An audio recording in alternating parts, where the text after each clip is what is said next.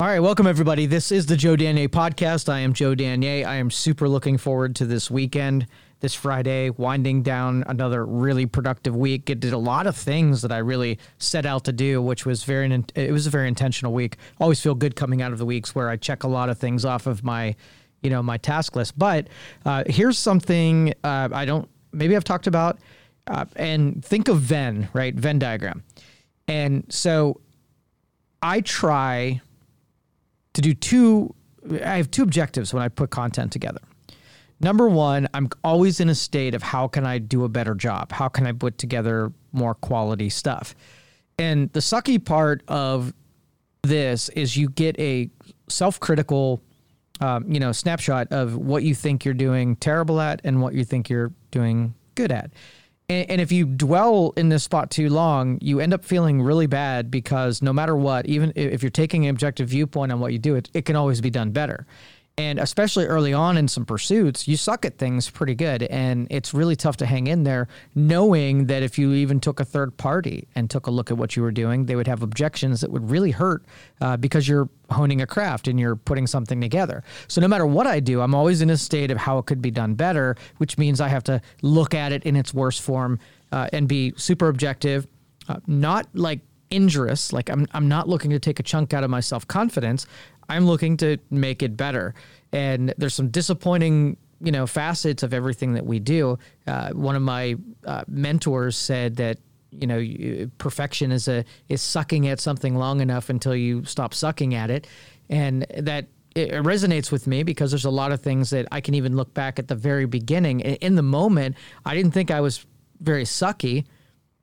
And but now looking back on it after I've honed the craft, I was like, I can't believe that I survived a day being as naive and you know undergunned. I, I, just didn't have the tools at my disposal. I didn't have the experience. So how the heck was it ignorance? Was it stubbornness? Like how did I hang in there when I should have objectively said you have no business practicing, you have no business trying to you know practice professionally in this industry if you're this bad at it and that's what i would have said as an objective third party is you know insulate the customers insulate the outside world from being subjected from what you are doing right now but if i'd have done that i would have never gotten good at it so the first part of it is doing stuff um, and and always providing a better product, a pursuit of putting a better product. So I look at it from the people who are consuming it, and I judge based on what I do with what I think those people like, and then I ask for some information from those people and be honest with me and tell me what you really feel about you know what I'm doing and what I'm putting together. And and I got some really good information from people who weren't afraid to tell me what they really thought about things. Now the other part of the diagram is going to be the um, the the stuff that I am passionate about.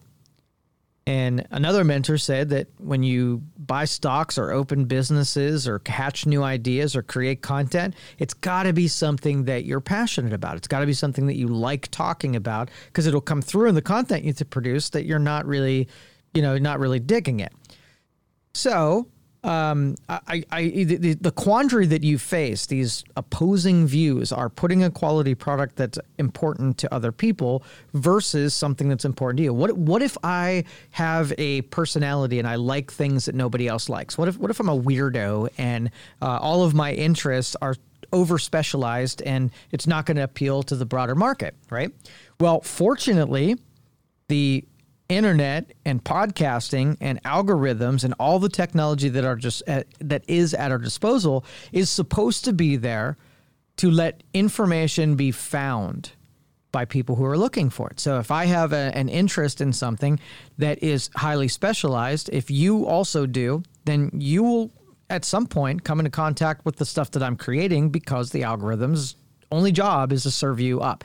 Now there's some manipulations and some people take advantage of the algorithms and and trick them and whatever, but for the most part I think algorithms do a pretty good job. So when I'm looking back through some content and I had a topic that I was really passionate about and I shared it and 5 of you listened, right?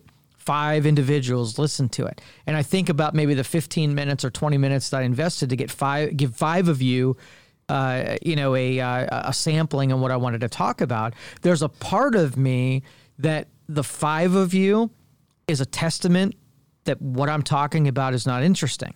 And then there's a testament, there's a part of my brain that there's a testament that I, I should feel grateful that those five people came across and they found me because they're truly interested in the topic because of how specialized it is. You wouldn't have found me. You wouldn't have been a rando because little secret, like most of the stuff, like I have two parts of me.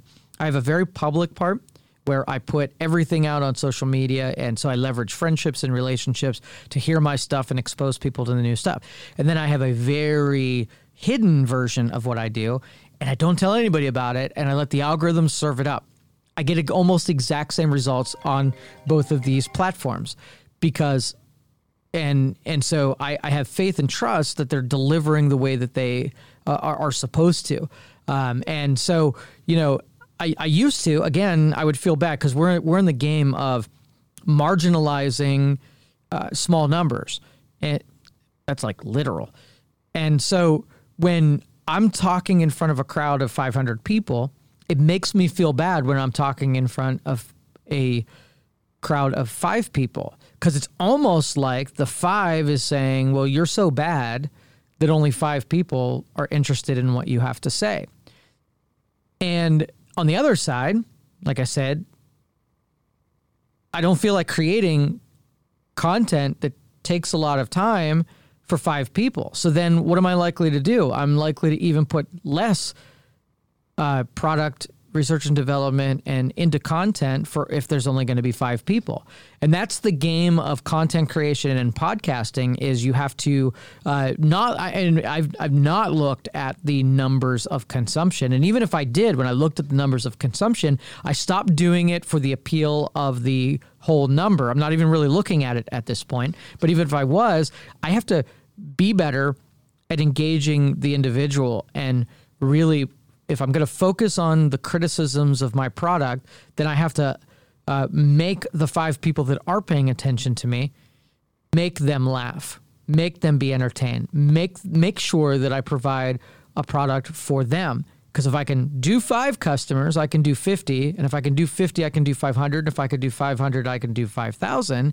But if I dive in and try to make 5,000 people happy, what, how am I going to feel about people who halfway through a show walk out the back door? That's going to sting just as much as if nobody were paying attention. But I think I have an easier job, an easier, easier quest if I worry about what I already do have. So, one of those um, business principles before I buy a new thing, I look on my shelf and see if there's something that I'm under appreciating and underutilizing and i use that first before that i buy the something new.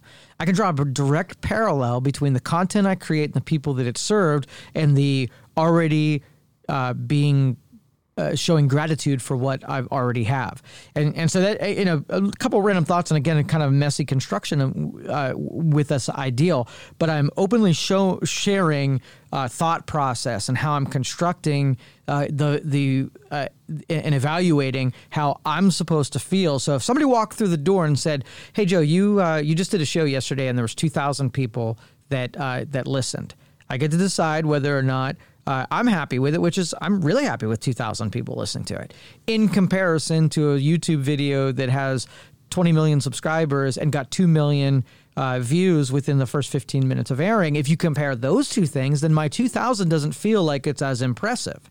Um, so the the fable, the, the story about the the guy uh, who got a raise. Uh, he was so grateful. He had a two thousand dollar raise, and um, it meant a lot to him. And so much that he thanked his, his managers and his bosses for giving him a two thousand dollar raise. He's sitting glowing, uh, still in his chair. That he felt so appreciated. And then you know Bob Johnson comes in and says, "Hey, I just want to let you know I got a five thousand dollar raise." And all of a sudden, the two thousand dollar raise doesn't feel at, he doesn't feel as grateful because now, in comparison to a bigger number, it feels like you were almost neglected. You were almost shafted on your raise or, or bonus or whatever you're talking about. Uh, but it's the same thing through that comparison um, I get I have to be able to decide whether or not I'm going to feel grateful or I'm going to feel good about the numbers that I put up on the scoreboard because through that comparison you can really uh, devalue what you're the, the stuff that you're doing. So that was that would be the uh, the the recommendation and the advice that I would give people who are doing criticism.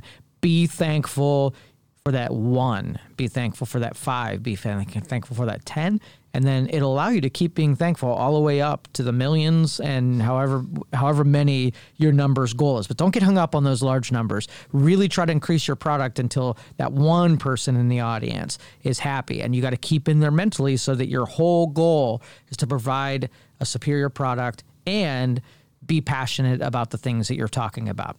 All right, have a good weekend, everybody. This is the Joe Danier podcast.